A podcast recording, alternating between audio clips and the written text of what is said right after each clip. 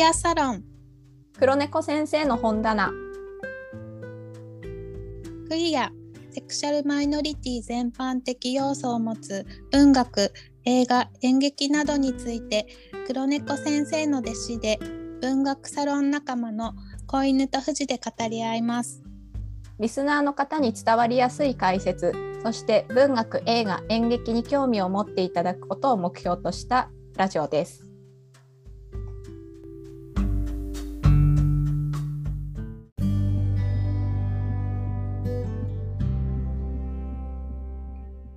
はい、小西さん、じゃあ今回は27回目の収録になります。はい27回目。はい。で、えー、と今私たちは、えー、と芥川龍之介法教人の死について、えーはい。取り上げておりました。はい。はい、で、えー、と25回目2回前ですね、えーの時に、えー小犬さんの方からあらすじの、まあ、途中というかいいところまでのご紹介をいただきましてで、えー、と前回の26回目の時に、えー私の方から、えー、と芥川のあの作家の紹介ですねをさせていただきました。はいはい。で、えっ、と、今回は感想会となりますが、まずは、あの、あらすじに関しては、その、えー、25回目を聞いていただきたいのですが、えっ、と、ネタばらしをちょっとしてなかったので、あの、火事のところまでちょっとお話しいただいたんですが、その後、まあ、あの、果たして、えーローレンゾが火事の中、あの、赤子を助けに、赤子っていうんですか、子供かなはい。えー火の中に飛び込んでいきましたがどうなったかっていうところで、えー続きを小犬さんにまずは紹介してもらって、でその後で感想を言い合った方がいいかなと思いますので、じゃあぜひこの続きから教えてください。はいはい。じゃあ続きあのご案内させていただきます。その場にいた公共人たちはローレンゾのけなげな振る舞いに驚きながらも戒律を破った昔を忘れることができず非難の声を上げました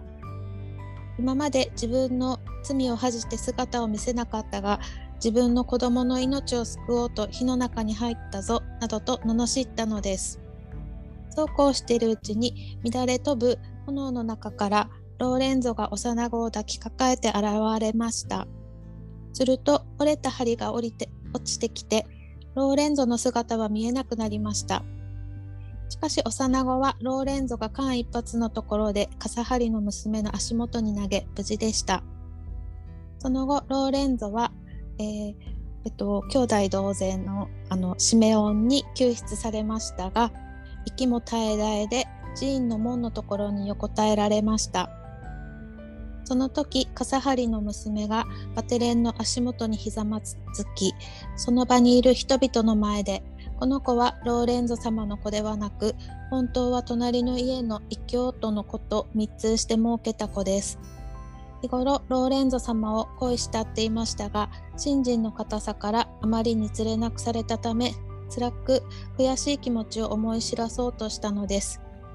ローレンゾ様は私の滞在を憎まず、地獄のような火炎の中から私の娘の命を救い、その恩憐れみはイエス・キリストの再来かと思います。と思いもよらぬ懺悔をしました。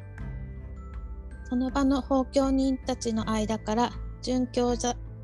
という声が波のように起きました。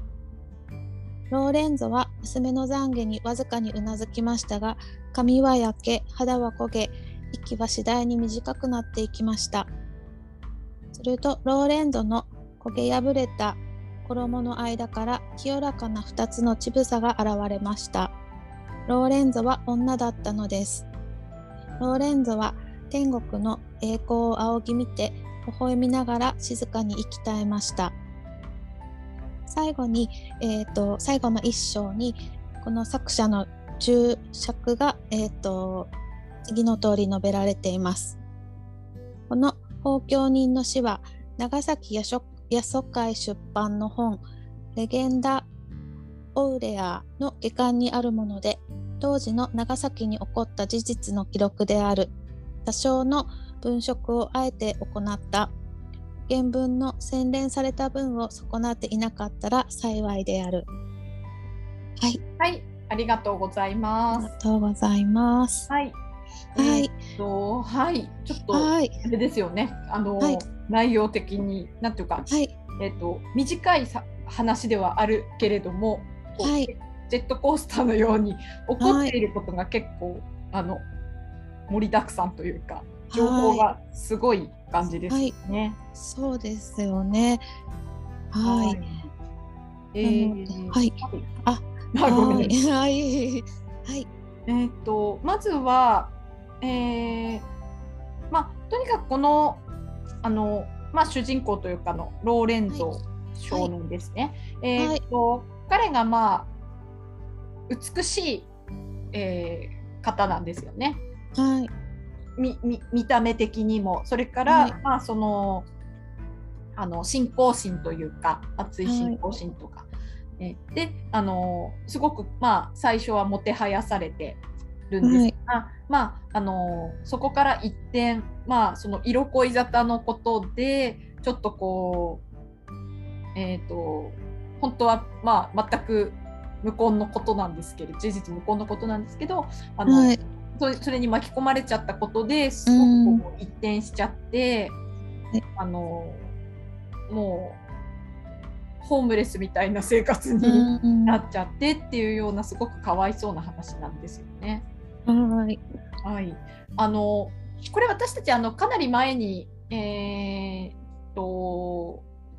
リアルでやってたあの、えーサロンではいクリアサロンの方で取り上げて、その時もあの皆さんで読んでいろいろ意見したと思いますが最初に読んだ時に、あの女性だと分からずにずっと読むじゃないですか。そのでで子犬さん的には女性だったというのが分かった時にはい。どどどうどうでした？それとももうある程度もしかして分かった状態でよ読んだかもしれないですね私とかが言って。いえ、私はもう。あの。わからないで読んで。はいた確かそれでえっとその驚いた驚いてたあの、はい芥川のい糸の 通りにはないった、なりました。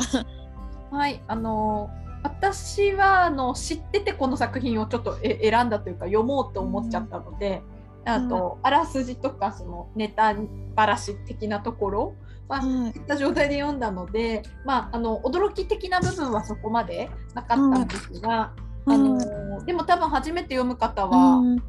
まあ驚かれるよなという感じはありますよね。はい。うん。その分からなかったのでその途中であの法法系って法兄弟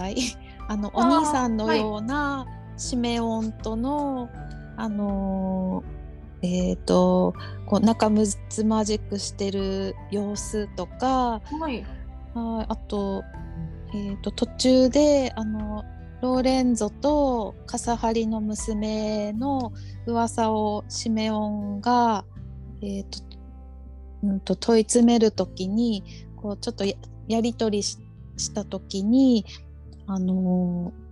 ローレンゾが、えー、とシメオンに嘘ついてる人に見えるんだねみたいに言ってあーはい。一回出てったけどまたすぐ戻ってきて「ごめんなさい」ってシメオンに抱きついたとかそういうエピソードがあのーなんかボーイズラブみたいなあーはいに,、はい。あの読んでいてあだから富士山これ選んだんだなってなるほどなるほど。当時思っうんたんですね。で多分他の方も本当何も知らずに読んだ方はそういうふうにちあはいょっと思うんじゃないかなって、うん騙されちゃうんじゃないかなって思います。はい、そうですよね。本当これ最後の最後までえっ、とわからないというか、あはいのまあローレンズの口からは決して自分自身が女性であるっていうことを語られないので、うん。はい。えーそうですよね。で、うん。あのそれだけじゃなくて女女性だったっていうところだけじゃなくて、あのその笠張の娘がもうローレンゾのことが好きすぎちゃって、あの物にならないんだったらう嘘ついて気引こうじゃないけど、うん。そんな感じの復讐の仕方をしますよね。うんちょっとお腹の子のが彼の子ですっていう嘘をついて。はい、でそれに対しても、あのー何も言わずというか、まあ、多少の反論はやってませんとか僕じゃないですとか言ったにしてもあの皆さんにこう周りからもう出ていけってされてももうそれに従うしかないって言って従って出てっちゃってそれでその後のじあの生活もすごくあの過酷な生活をしてしまいますよね。うん。だからなんかすごい、うん、本当に清らかな人なんだなっていう。うん、でもなんか確かにこのえっ、ー、と兄弟子じゃないですけど、えーと、とシメオンがあのそんなことしたのかお前とかあの、うん、これは子供がいできたっていう噂の前の、この女性と相引きしてるみたいな飾りの娘といい感じになってるみたいな、はい、あのその噂の段階でですけど結局シメオンがすごい怒るんですよね。であのローレンゾはいやいやそんなこと僕はしませんよみたいなことを言って、うん、でそれでもまた問い詰めてでさっき子犬さんが言ったようにあの私はお主にさえ嘘つき嘘をつくような人間に見えるそうなっていうふうなことを言って、まあ、怒ったようにして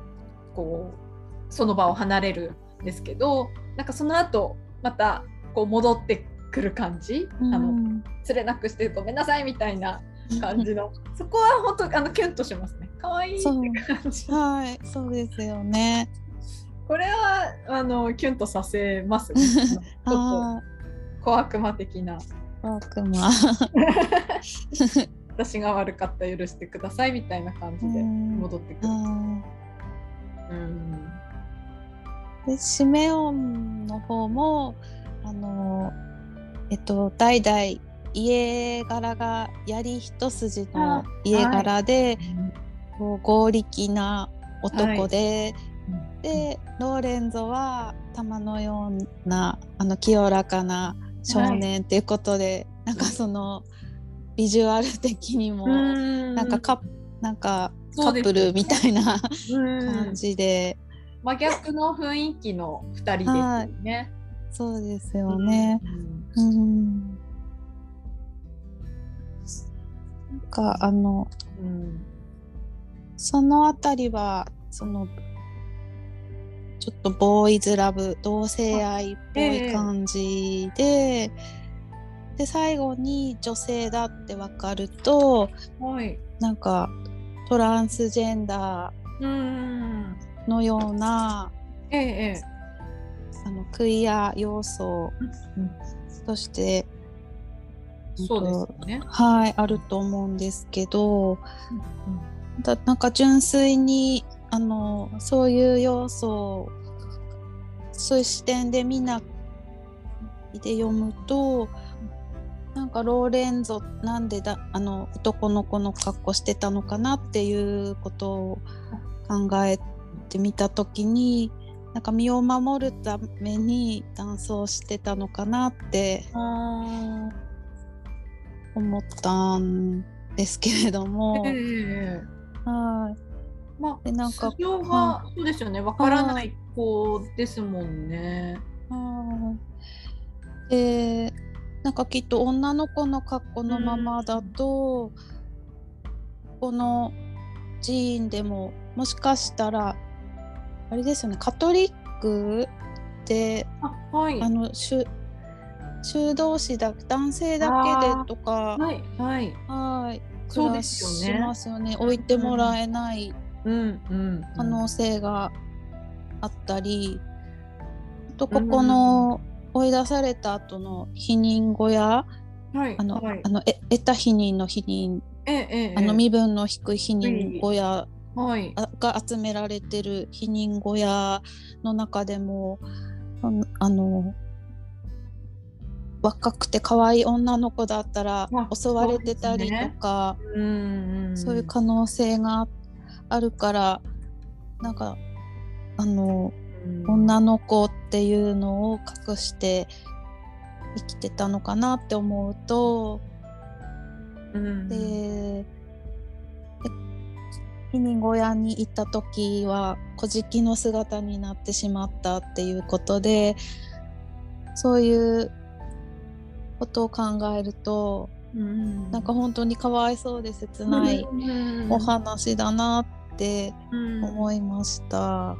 まあ、確かに当時その慶長のとかの時代えだと思いますけど、うん、この時代でね女性が一人で生きていくっていうことはまずまあき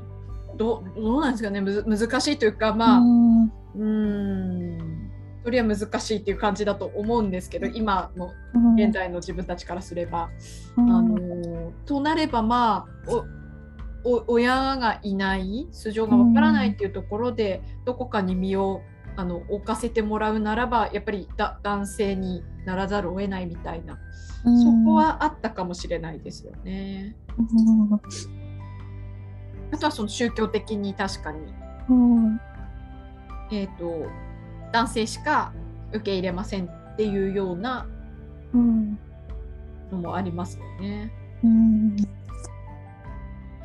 うんそうそうですね。うん。うん。なんかこのえっ、ー、と笠張の娘、はい、があの本当とにかくひどいというか。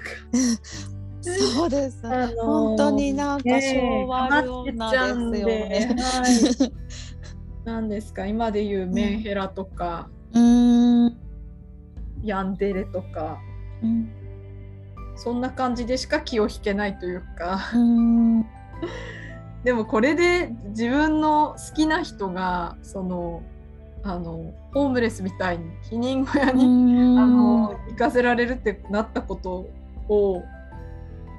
こうまあ、やったと絶対思えないですよね。なぜことしちゃったんだっていう気持ちはまあ彼女もきっとあったからあのそのローレンゾが子供まで助けてくれた。しかも命を持って助けてくれたっていう時にあのさ懺悔をしたんですよね。うん、懺悔爆発したという告白したというか。うん、なんかその笠張の娘私もすごい気になって、はい、でなんかこの話は火事が起きてその自分の子供が助かったからあの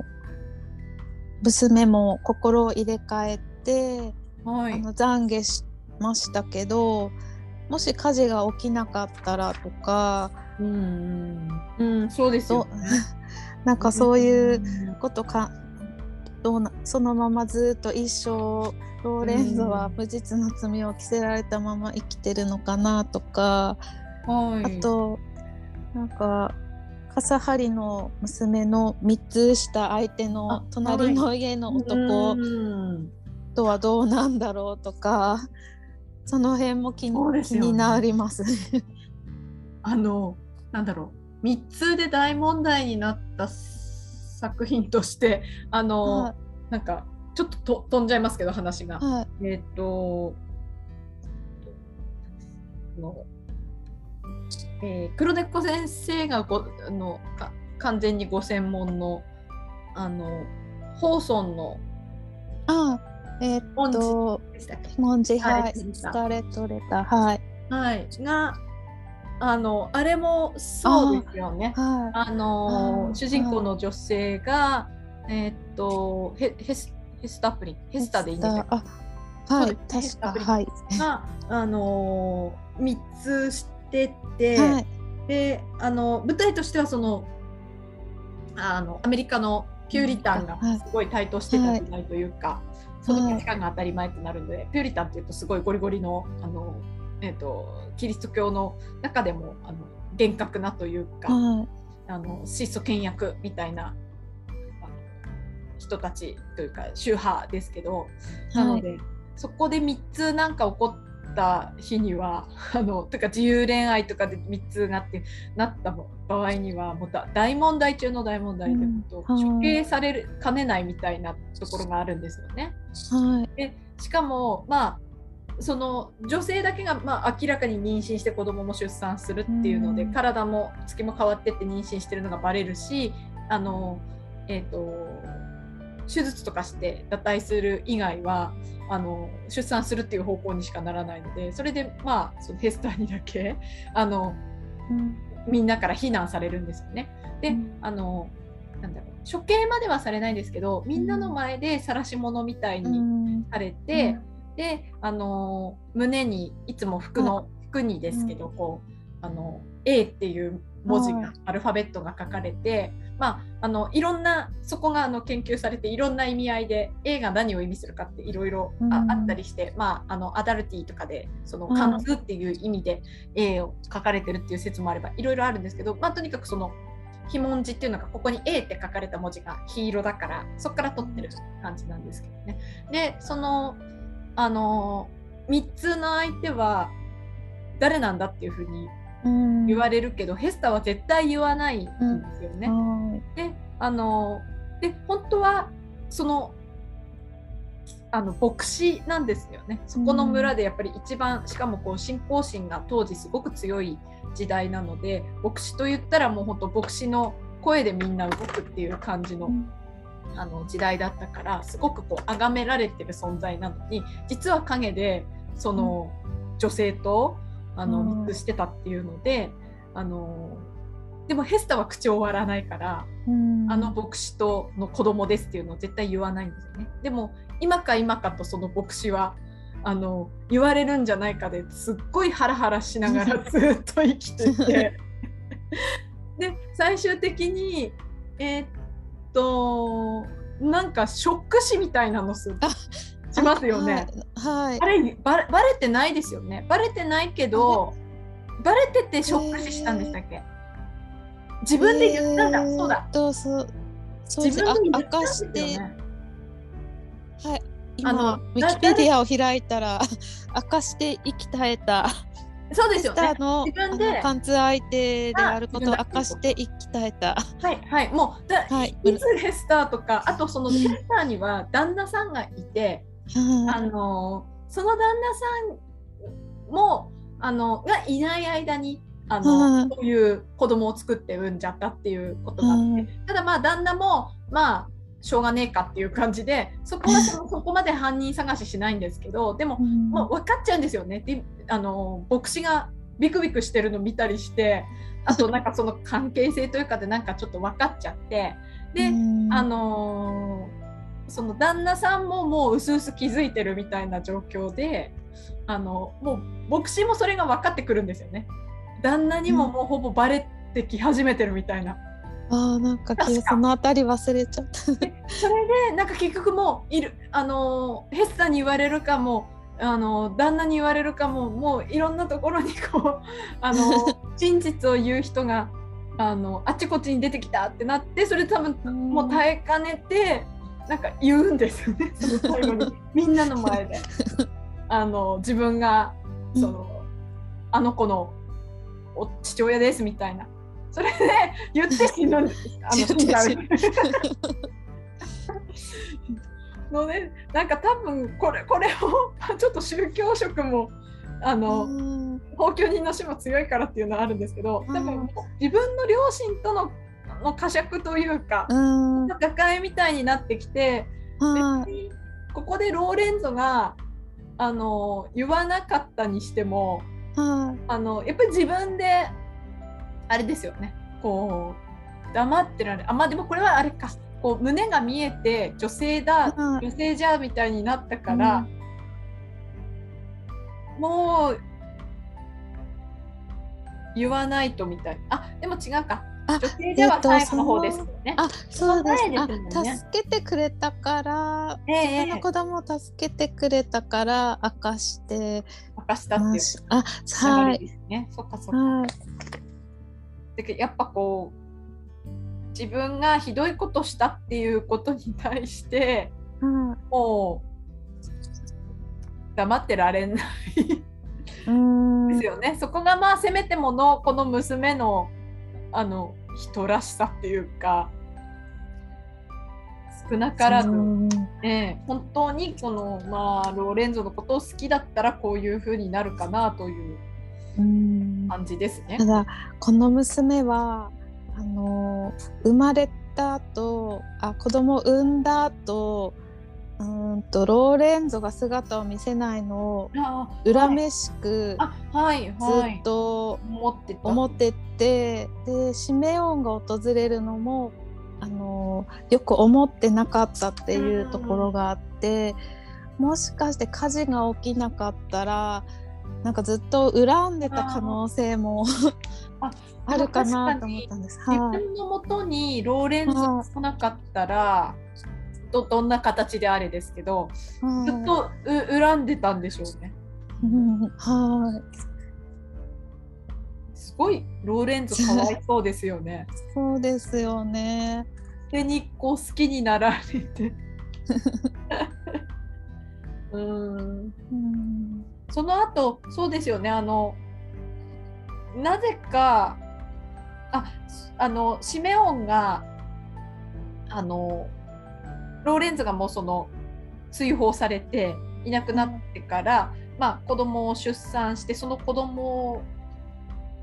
とに会いになんかはいちょくちょくその家に行ったんですよね。むすはい。2人の娘のもと、まあ、あとお父さんがいるっていう、えーところに行って、まあはい。その武骨なむ腕で赤子を抱き上げたりして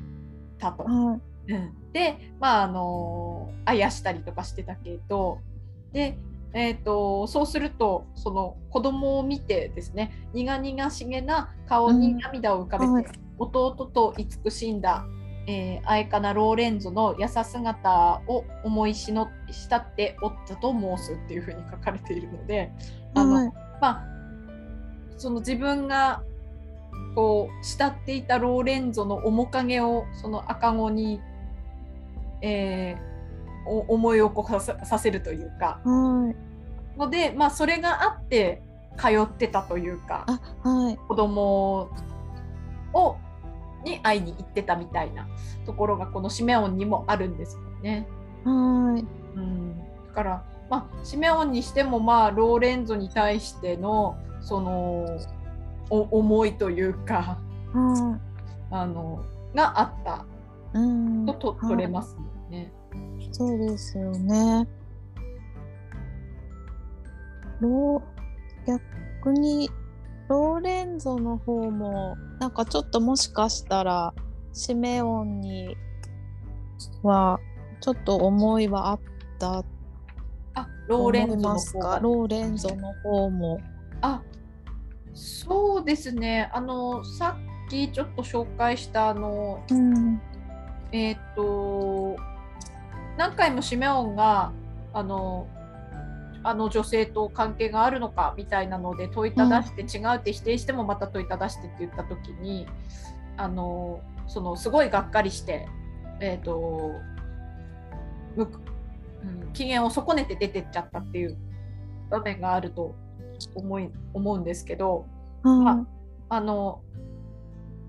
きょ兄弟的な感覚でっていうのがもちろん強かったと思うんですがその,、あの兄と慕ってた人にさえ信じてもらえないっていうショックだけなのか、うん。それともやっぱそこにその死母的な部分があって、うん。あのそのショックしショックな気持ちがより一う層んあり、うん。でそうやってむくれてもういいって出てったけど、やっぱりごめんなさいって戻ってくるから。うん。この辺はそうそうなのかなと感じさせるう部分ん。そうあったりしますね。うんあとまあなんか2人が常常にというかいつもこうまあな並んでいたというかはい。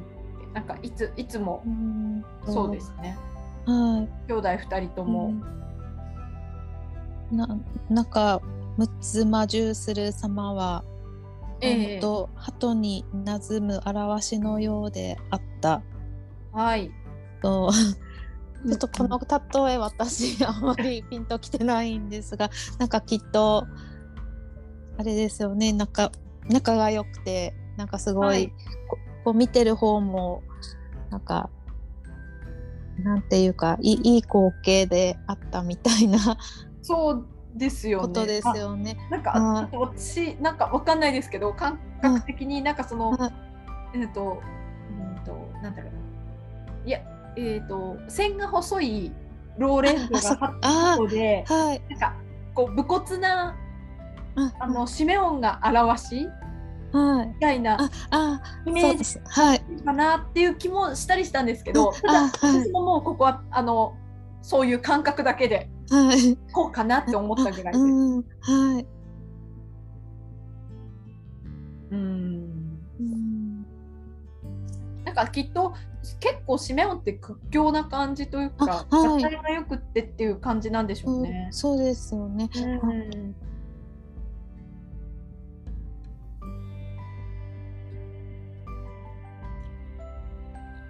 なんか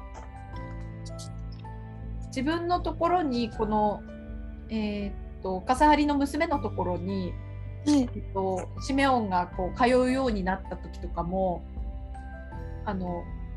まあそこまで子供を可愛がってくれたりまあなんかすごいこう、うん、なんか愛着を持ってくれるならっていうところからちょっとこうシメオンに対して恋心じゃないですけどなんかこう、ときめきを感じてもおかしくないかなと思ったんですが、うん、全然あれですよね。この感じないんですよね。あのむしろあの嫌だったっていうか、うん、あの来てもらうことに対してあんまりよく思ってないみたいな感じでしたよね。そうですね。うん、だからなんかそこもそのこの女あの娘が好きだったのは、うん、点が細い、うん、あっちの美少年。っていう感じの雰囲気だから、ちょっとこう武骨な感じの、惜しいタイプの、うん。えー、シメオンでは違うって感じ なのかなとかも思ったりして。そうですね。うん、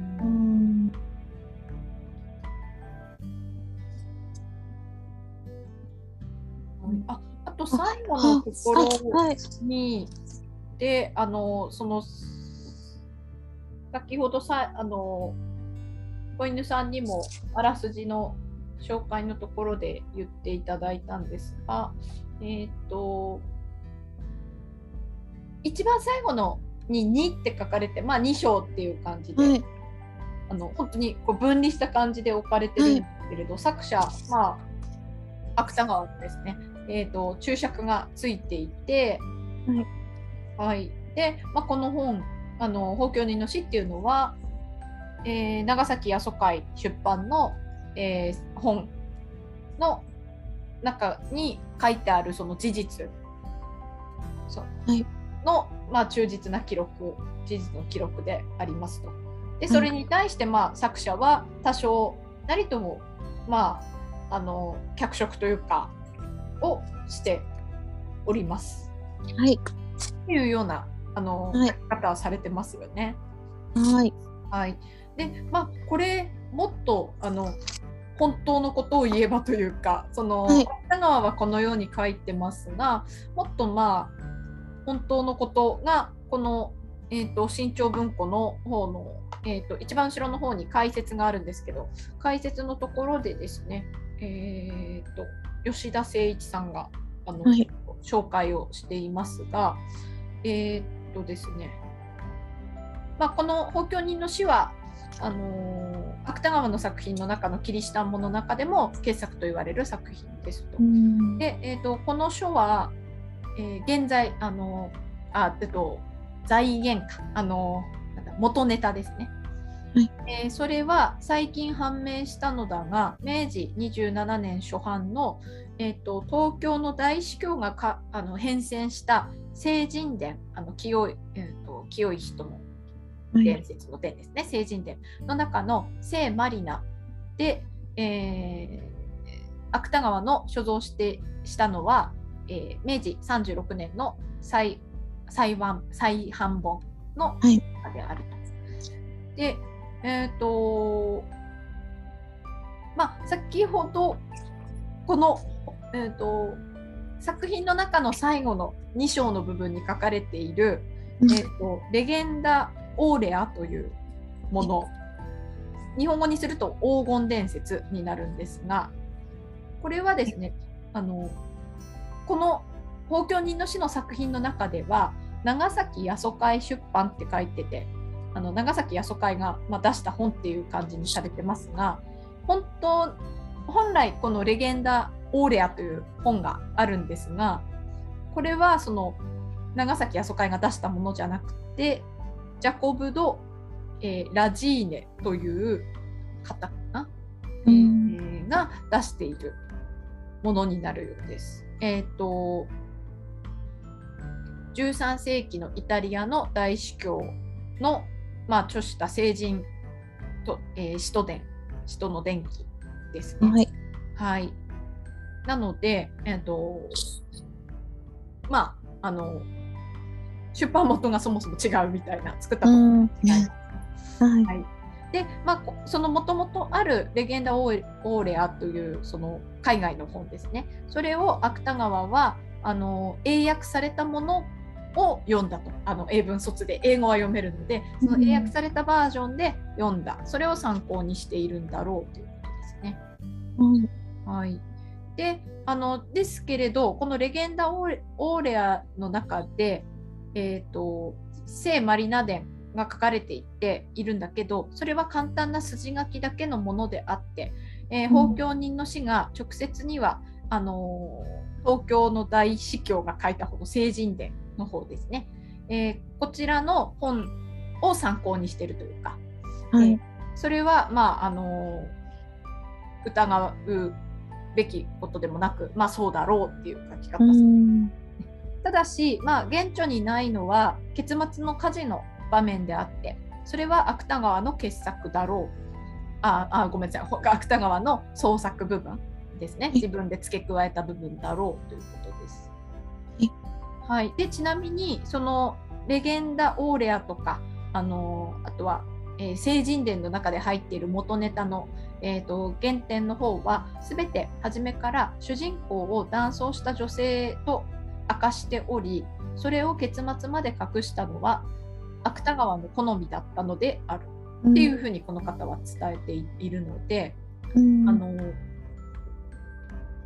さっきこうあらすじとかで言ってもらって最後にネタばらしのようにあの、はい。女性実はローレンゾは女性だったっていうふうなことをあの法教の人の詩は伝えてますけど元ネタの方はもう最初から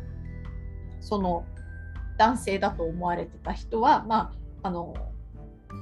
女性本当は女性であって、まあ、その人が男性男装してただけですっていうことはもうずっと最初から言ってたみたいなので。ははい、なので、まあ、この辺も芥川のその作家としてのこう起承転結のつけ方というかどこで盛り上げるとかどこで、はいえー、と大事なネタばらしをするというのがね、えーとまあ、こう自分でもこう見せ場だったと思って書いてたのかななんて思ったりしい。ます。はい。はいはい。というところで、まあ、はい。あのこの作品の、まあ、山場は本当にそこって感じですよ。まあだはい。女性だったのが男性でしたっていう、あん？女女性だった人があそうですね、はい男性だったというネタばらし、そこがまあ大きいかなという感じですね。で芥川の中であんまりこういうクイア的な作品というのはなかったので、まあ、これこの作品ちょっと珍しいかなっていうう感ん。じですね。はい。なんか、その、ストーリーとしても本当に結末に驚きがあって面白い作品なんですけれどもあのず随所随所もなんかあのあなんかここのこの描写は最後のここにいつながる伏線なんだみたいに感じるところがはい。あったり、えっとあとあであでちょ先に そそこがなんか、はいあのえっと36ページのはい。えーっと前から8行目にあのローレンゾが寺院を追い出される時にあのえーと夕方にあの追い出されたのでえーとなんか夕焼けに向かって歩いてなんか火炎の中に立っているみたいだったっていうところがあって、なんかそこ最後の方わかんなくてもなんかすごくうん。なんか、あの印象に残るシーンなんですけど、えっ、と最後の火事のところでも同じようななんか描写があなんかその時の描写が同じものが出てきてえっ、とあ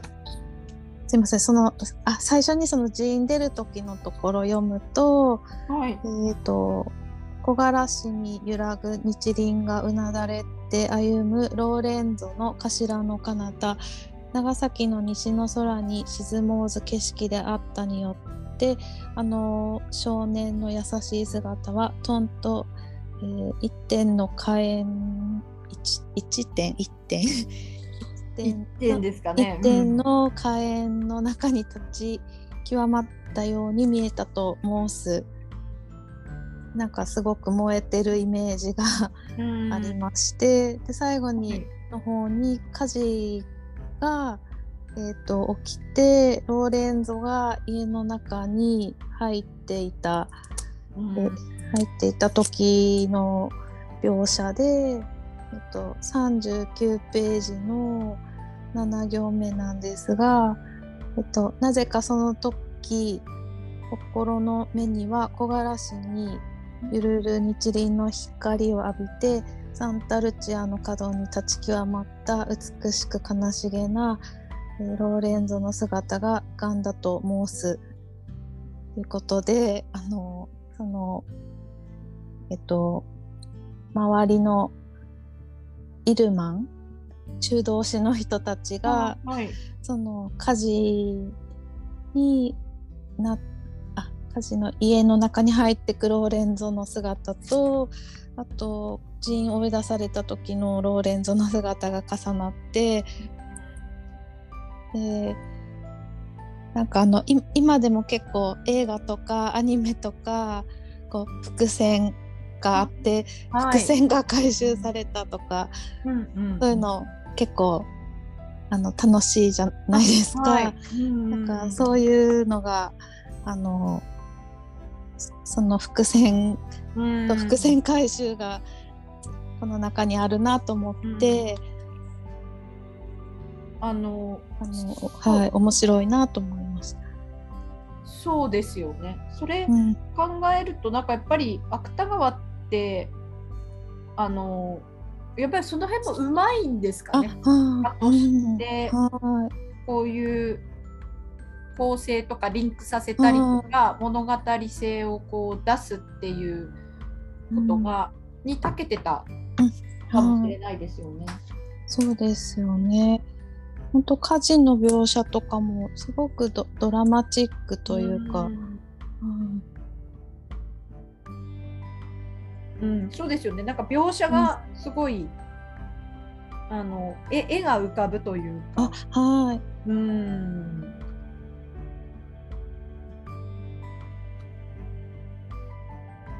なんか結構こうなんだろう美しいげげ芸術的なというかなんか美的な感じの描き方もする人だったんだなっていうふううにん思ったりしましたね。うんうん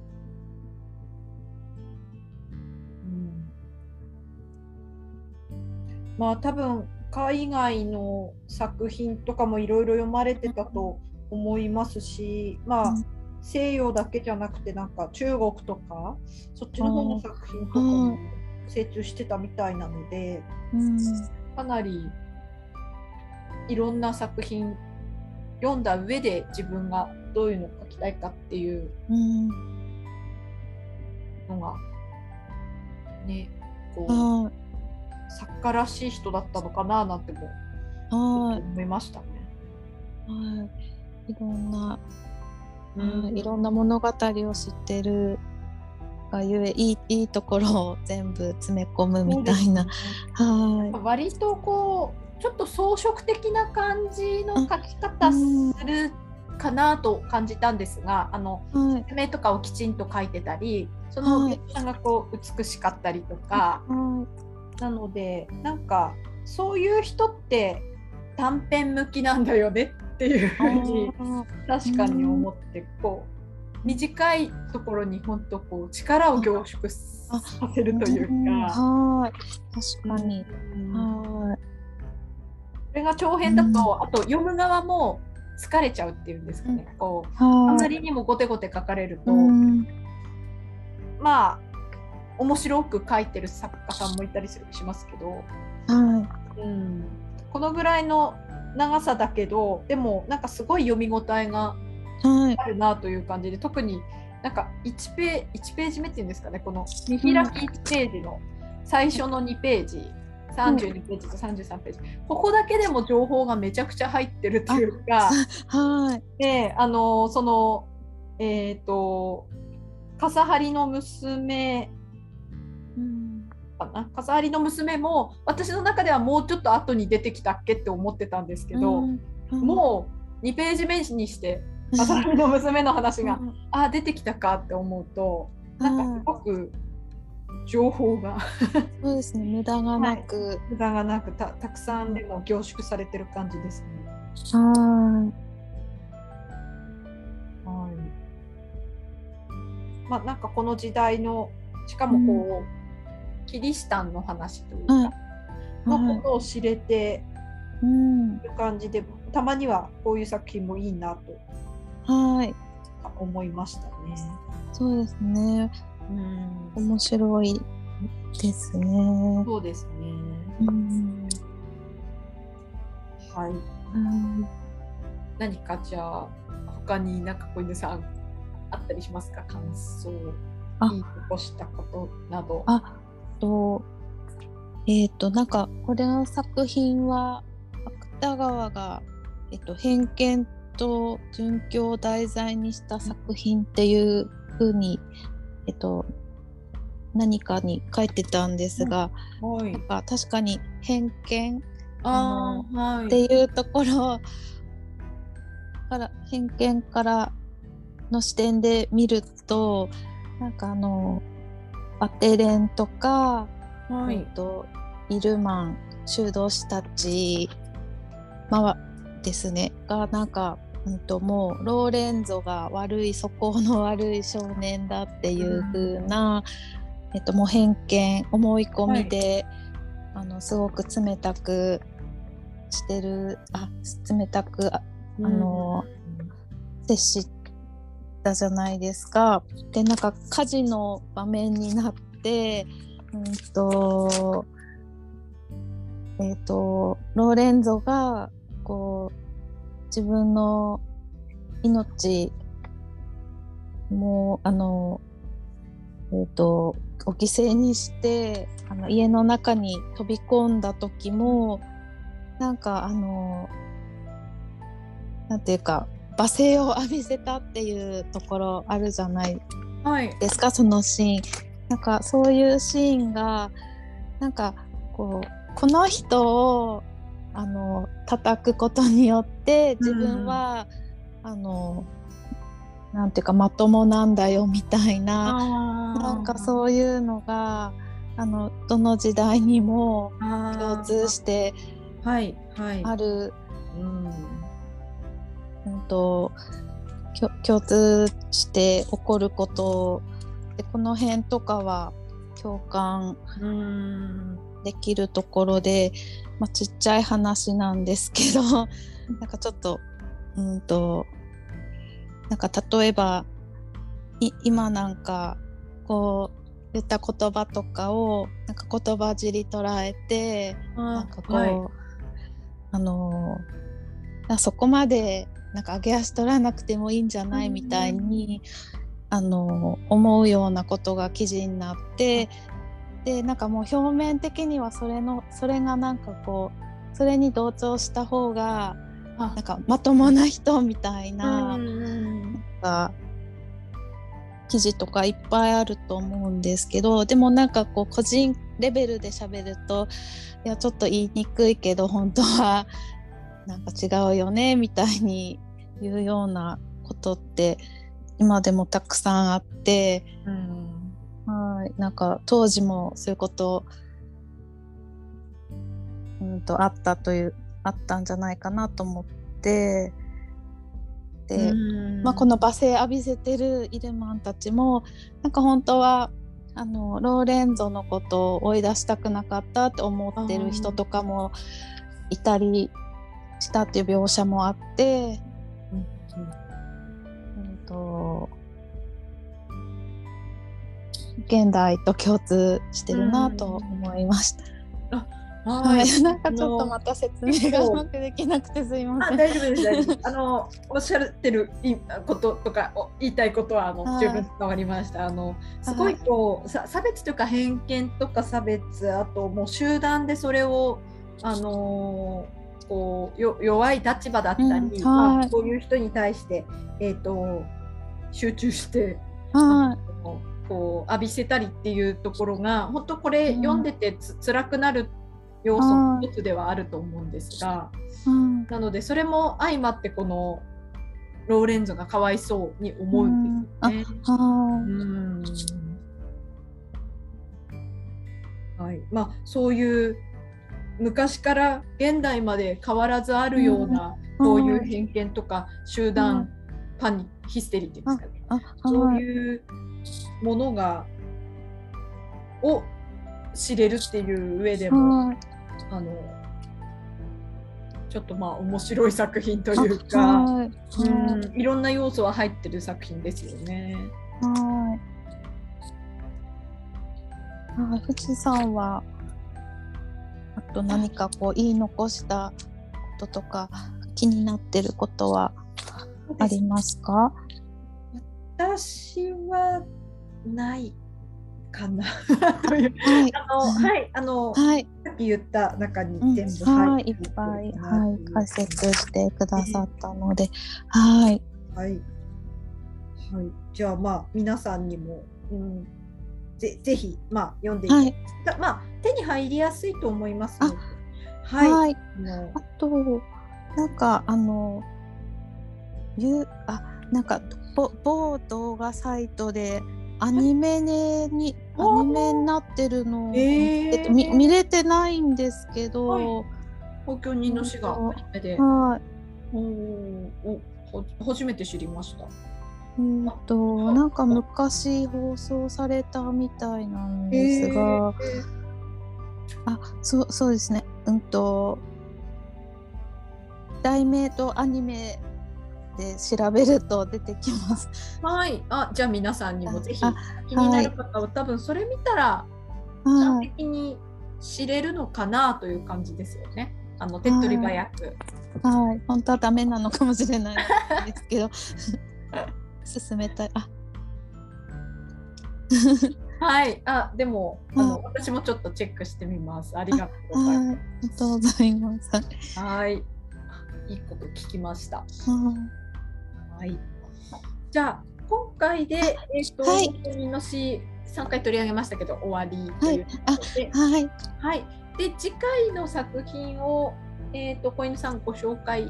いただけます。ごめんなさい急に振りましたが。はい、あすいません。えっ、ー、とあちょっとなんかこんちょっと待ちくださいね。あはい、あ大丈夫です。はい。えっ、ー、と次回は、えー、テネシー・ウィリアムズの短編「上位利用感の秘密」です。はい、あ、ありがとうございます。こちらはちょっとな、な、まあ、今回よりは長いかなという作品で。はい、あると思うんですが、ははいい。じゃあ次回はじゃあ次回もまた、はい はい、よろしくお願いします。はい、よろしくお願いします。はい、では、えっ、と、今回もお聞きいただき、ありがとうございました。ありがとうございました。よはい、ぜひまた、えー聞いてください。ろしくお願いします。はい、では皆さんさようなら。さようなら。